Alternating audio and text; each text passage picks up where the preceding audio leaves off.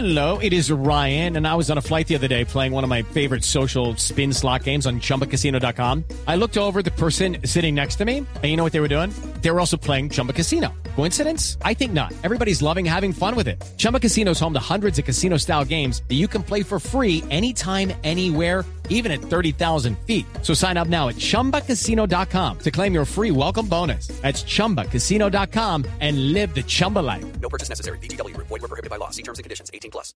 Señor Casas, bienvenido. Gracias por acompañarnos. Camila, muy buenos días a todos los panelistas, a todas y todos los oyentes. Un saludo. Muchas gracias por este espacio. En esta encuesta de valores, ¿qué fue lo más llamativo? Es decir, ¿qué fue lo que más cambió en los colombianos durante la pandemia? ¿Qué les llamó a ustedes la atención? Pues Camila, nosotros estamos gratamente confirmando un aspecto y es que los colombianos tenemos un sesgo de negatividad muy alto. Creemos precisamente que los demás no lo hacen bien. Y sin embargo, individualmente la gente se autorreguló y cumplió las normas eh, de manera mayoritaria en todo el país. Logramos las metas que se, que se puso, que se pusieron el gobierno nacional y los gobiernos locales en términos de una estrategia muy interesante, me parece a mí, que apeló a la autorregulación inicialmente, posteriormente entró precisamente en una cuarentena obligatoria, posteriormente empezó a desescalar medidas, generando que los tres elementos, infraestructura de UCIs, todo el elemento de comportamiento social se, se adoptara. Eh, vemos que en las ciudades es muy alto el uso de, de, lavado de manos, la gente usa su tapabocas cada vez mejor y vemos en general que los centros comerciales eh, y las tiendas y los restaurantes están haciendo los protocolos que son adecuados para seguir. Entonces yo creo que estamos comprobando y tal vez lo bueno de esta encuesta es que vimos que aparte de esos elementos de adherencia a las normas, que en otro estudio que hicimos nos lo explica el hecho de que en Colombia la creencia en la, en la ciencia es alta, esa es, es la variable independiente que nos explica eso, y por el otro lado, algo que pasó, Camila, que es muy importante, es que el capital social subió en las primeras semanas de la pandemia. En los primeros tres meses vimos un disparo de la, de la confianza interpersonal que no veíamos en el país hace 10 años y vimos también un efecto muy interesante y es que los gobiernos locales empezaron a despegar en confianza institucional también y una noticia muy positiva y es que la confianza en las mujeres líderes del país subió también durante el proceso. Eso es algo positivo en la medida en que nuestro país viene en una caída, en una crisis de confianza importante y vimos una sociedad que respondió adecuadamente, pero tenemos todavía una sociedad que tiene unas representaciones muy negativas del otro y eso nos puede impedir hacer un mejor trabajo, como lo estábamos hablando ahorita y, y el periodista lo estaba comentando, y es si realmente nos vamos a portar bien. Yo creo que hasta ahora los datos nos muestran que si el llamado a la acción es correcto, que si el gobierno entiende que, eh, digamos, cortar rituales y hábitos tradicionales de las familias, como lo estaban contando, eh, sale mal, como hemos visto en la historia, comportamentalmente recomendamos, no, no, recomendamos siempre apelar al cambio voluntario y a la autorregulación. Camila, como habíamos dicho en un espacio previo, una invitación que nos hiciste a hablar de ciencias del comportamiento y pandemia, sin duda la única vacuna que conocemos es comportamental, es con cultura ciudadana y es con auto y mutua regulación y creo que estamos preparados. Ahora. Señor tenemos... Casas, hay, hay, algo muy interesante, perdón, hay algo muy interesante en el estudio y es eh, mirando pues las oportunidades que se han sacado y es eh, precisamente sobre los aprendizajes. Ustedes hablan del papel fundamental en la activación de estrategias, el papel fundamental que van a jugar las personas, más las personas mayores de 55 años, por lo que notaron ustedes en la percepción de ellos. ¿Cuál es esa relación de los mayores y los jóvenes a futuro y cómo va a ser esa interacción para generar oportunidades y reactivar la economía? Sin duda, yo creo que la pandemia fue una gran maestra, ha sido y sigue siendo una gran maestra para empezar a redescribir y a transformar sesgos que tenemos sobre nuestras poblaciones. Yo creo que un balance es que le fallamos a los jóvenes. ¿Por qué? Porque de nuevo usamos como el paradigma del mundo adulto para volver a los jóvenes un problema y no una oportunidad de servicio social, voluntariado y cuidado de sus familias. Yo creo que ahí tenemos en diciembre que aprovechar esa fuerza juvenil, no para castigar, no para, para decir es que ustedes, ustedes son desjuiciados y desjuiciadas, ustedes nos van a poner el COVID a todos, pero yo sí creo que tenemos que hacer una restricción porque los jóvenes, aunque tienen una creencia que favorece que, que, tengan más riesgos, si hacemos un llamado a la acción más positivo y más claro de qué tienen que hacer para tomar medidas seguras, para encontrarse con amigos y familiares de forma responsable. Ahora, el otro punto es fundamental. Las, eh, nosotros venimos midiendo esto desde 1995 y cada vez refrendamos un hecho. Colombia es una ciudad, es una sociedad que envejece. Eh, hace unos hace unas semanas salió un análisis muy interesante en un medio nacional que nos decía el futuro de Colombia está en los servicios a las personas mayores.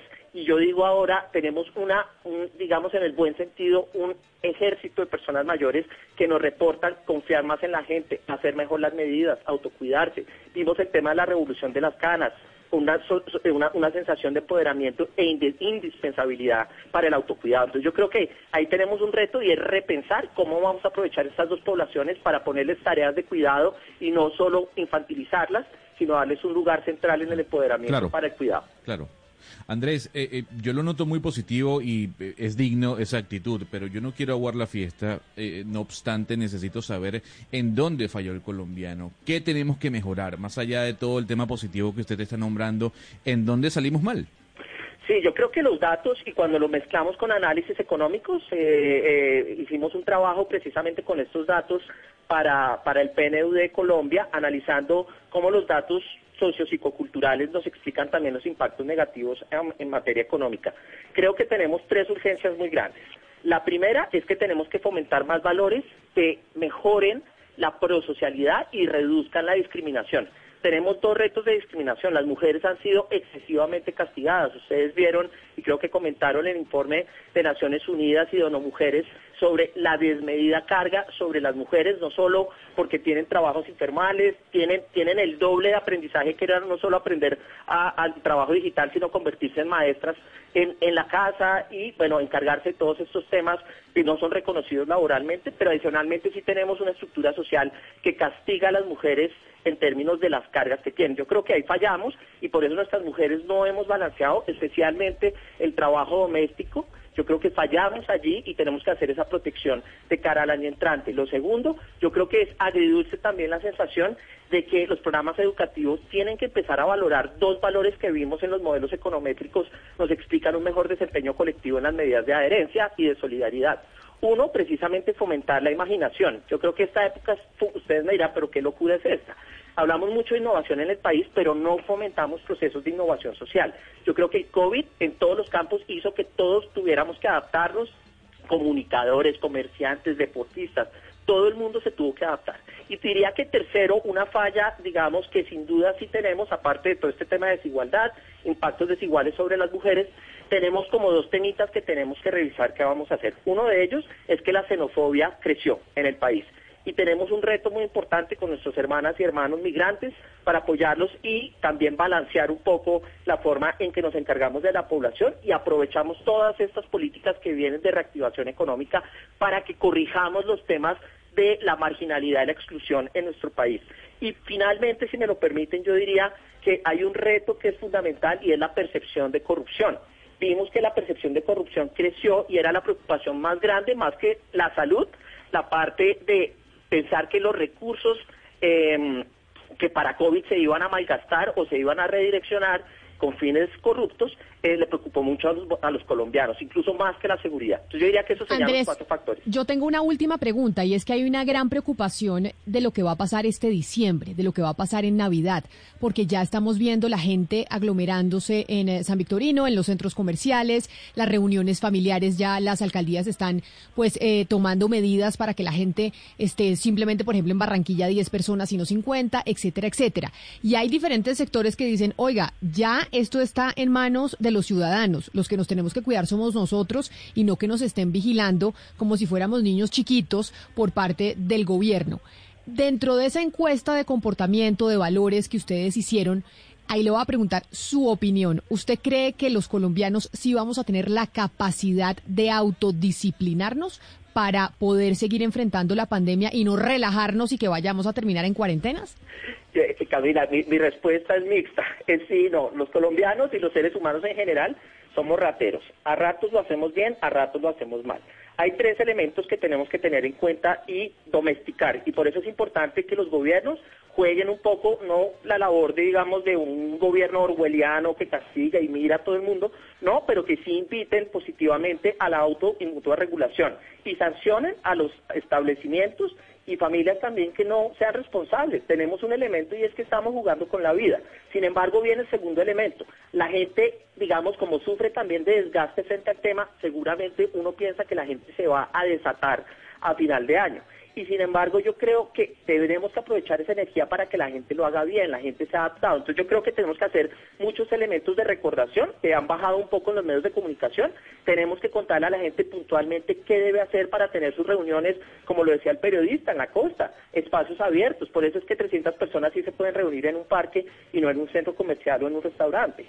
Ya sabemos cómo manejar el COVID con prevención. Sin embargo, con esto quiero cerrar, es el elemento final el tema, la única vacuna frente al COVID es autorregulada. Ese comportamiento es la prevención y por eso ya tenemos, y tú lo decías muy bien Camila, es una sociedad de adultos y necesitamos precisamente soltarle esta responsabilidad, pero que el gobierno, los gobiernos sean más bien modeladores de creencias positivas, ¿sí? Y con dando soluciones y alternativas más que castigos. Es Andrés Casas, precisamente el investigador de ese eh, de esa encuesta sobre el comportamiento en Colombia que ya lleva pues siete años saliendo a la luz. Andrés Casas, mil gracias por estar con nosotros. Feliz resto de día para usted. Gracias Camila y gracias al equipo. Un saludo, feliz día. Un saludo. Step into the world of power, loyalty and luck. I'm gonna make him an offer he can't refuse. With family, cannolis and spins mean everything. Now, you wanna get mixed up in the family business. Introducing The Godfather at chapacasino.com. Test your luck in the shadowy world of The Godfather slot. Someday, I will call upon you to do a service for me. Play The Godfather now at chapacasino.com. Welcome to the family. VGW Group. No purchase necessary. Void where prohibited by law. See terms and conditions. 18 plus.